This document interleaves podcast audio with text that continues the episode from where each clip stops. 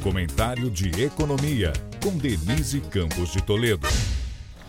O setor de serviços cresceu 0,9% em setembro sobre agosto, superando muito as projeções, no quinto avanço mensal consecutivo que coloca que o coloca no patamar 11,8% acima do nível pré-pandemia.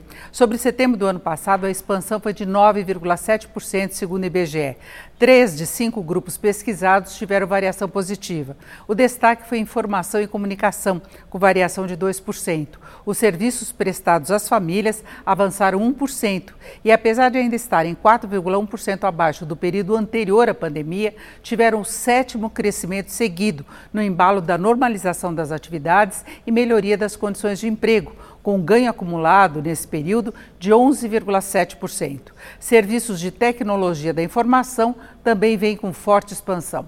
Embora alguns segmentos ainda registrem altos e baixos, como transportes, que sofreram leve queda no mês, serviços tendem a se manter em recuperação pelas próprias condições da economia, a retomada do emprego e o reforço de renda com os programas sociais, continuando no protagonismo tanto da composição do PIB como no desempenho do mercado de trabalho.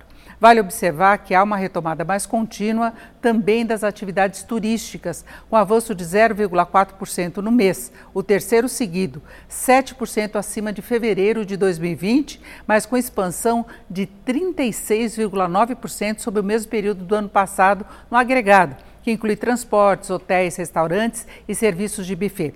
Tem aí também o impulso da compensação do que foi adiado durante o período das restrições. Denise Campos de Toledo para o podcast do Jornal da Gazeta.